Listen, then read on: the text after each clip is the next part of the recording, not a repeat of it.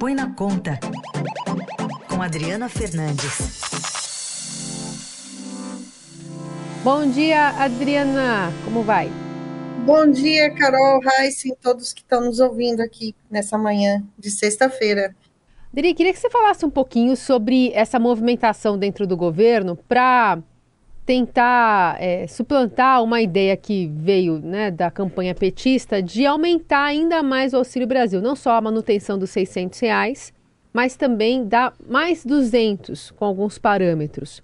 Isso que dia sim, dia também você traz para a gente o destaque do orçamento apertadíssimo, sufocado ali, sem contar a previsão de 405 reais para 2023. Como é que essa conta está fechando? Como é que as propostas eleitorais estão interferindo aí nas contas de 2023? Carol, parece que parece que eu tô aqui num dia da marmota, né? Porque eu venho falando do mesmo assunto, só que um, com um sarrafo um pouco mais em cima.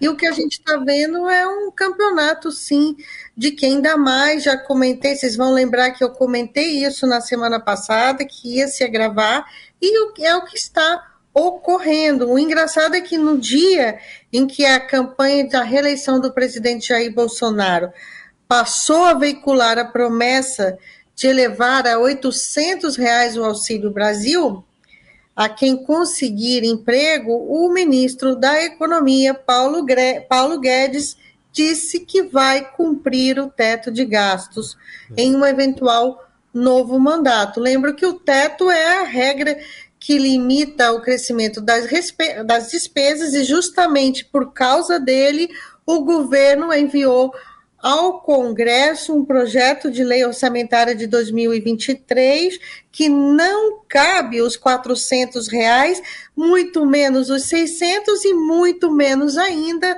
os 800 reais que o presidente Jair Bolsonaro é, está falando agora no, na, na campanha da sua reeleição. Ou seja, são promessas que não, não estão ah, embasadas na realidade.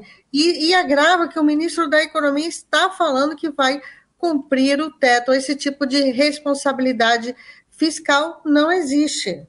Quer dizer, fica a impressão de um leilão, né? Um, um, um dá de 600, outro de 750, outro diz 800 é, tem algum embasamento de conta para se assim de alguma forma pode se chegar a esse valor ou é só estourando o teto mesmo, arrebentando o teto? É só arrebentando o teto, é, fazendo essa licença para gastar mais, né? A gente já vem num processo de expansão de gastos desde 2021. Vamos lembrar que em 2021 o governo mudou o teto de gasto, adiou pedalou, né, assim, que é um termo muito usado aqui em Brasília, pedalou as despesas, adiou para do, de precatórios, que são as sentenças judiciais, para aumentar o espaço fiscal do orçamento neste ano de eleições, não foi suficiente, não está sendo suficiente, e agora é, se fala em responsabilidade fiscal para mais é, 800 reais não tem espaço no teto. E o, o que é mais agravante, do meu ponto de vista, é que nesse leilão, Heisen, ninguém se discute, ah, vamos melhorar o programa, o programa tem falhas.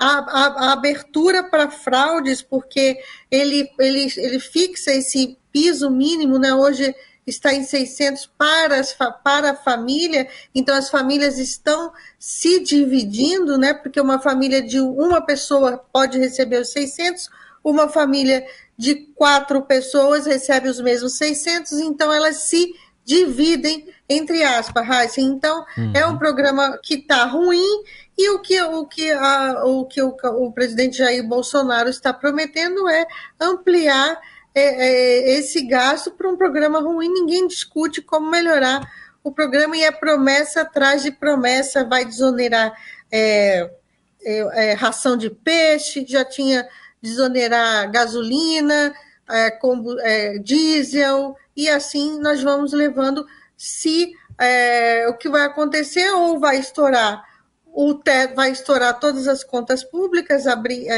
abrir uma estabilidade maior é, de política econômica, ou então é, a gente vai ver um estelionato eleitoral. Isso vale também, vamos deixar claro, o, a campanha do, do ex-presidente Lula também não apresenta como vai fazer para é, cumprir as promessas, inclusive é, Lula é, prometeu 600, depois prometeu 150, mas também não diz como vai fazer. E a gente vai. Eu fico me perguntando, Heisen, será que o eleitor ele acredita nessas promessas?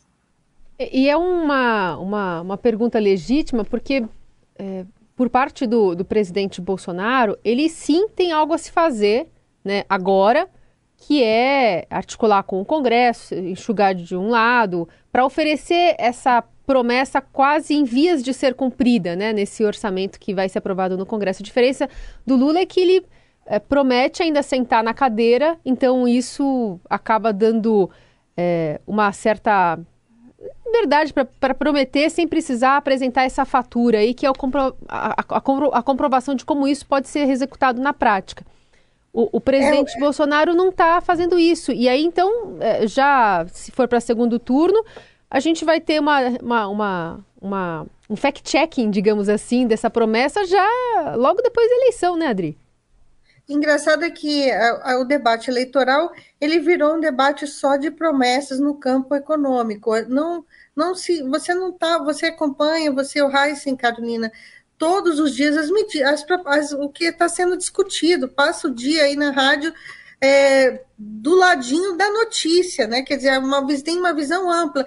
E eu duvido que você esteja, vocês estejam ouvindo alguma discussão de fato econômica, a não ser, como falou Heisen, um leilão de promessas. E uh, isso é muito ruim, né? Porque a gente não está discutindo o que, é, o que é importante, quais são as prioridades para o Brasil.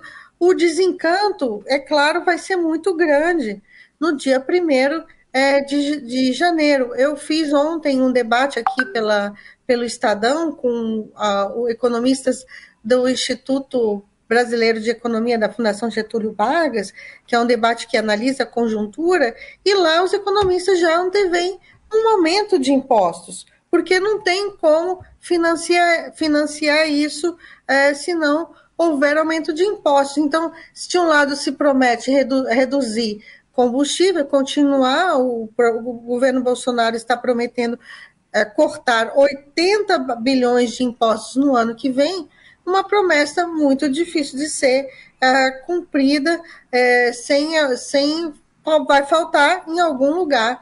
E é isso que, que, que eu venho reclamando aqui na, nas nossas conversas, cobrando esse debate, mas é muito difícil, ele não vai acontecer ao andar da carruagem.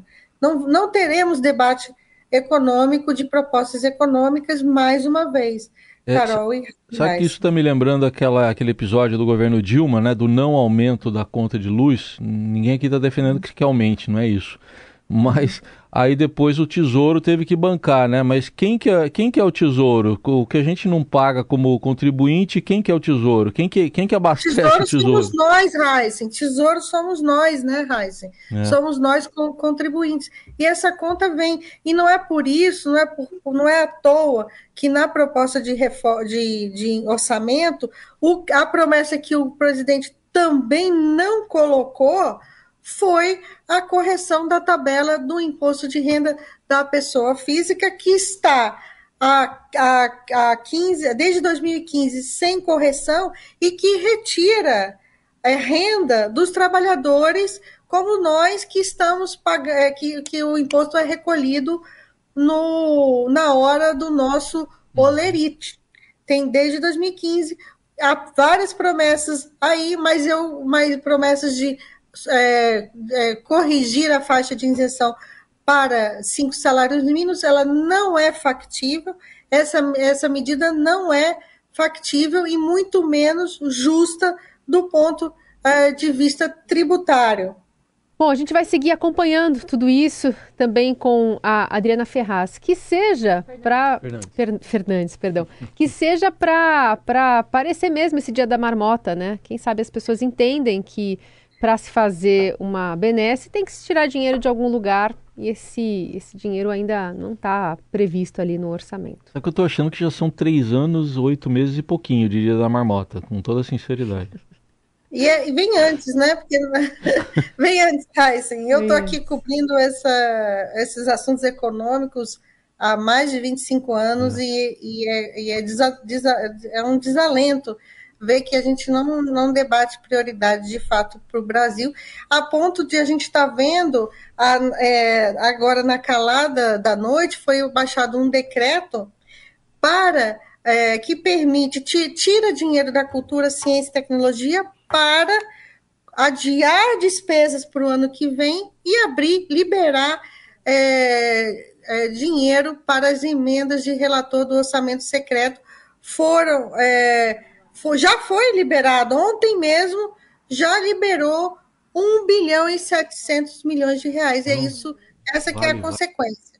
Essa Adriana Fernandes volta a falar conosco na, na terça-feira. Obrigada, Adri. Até segunda. Tchau.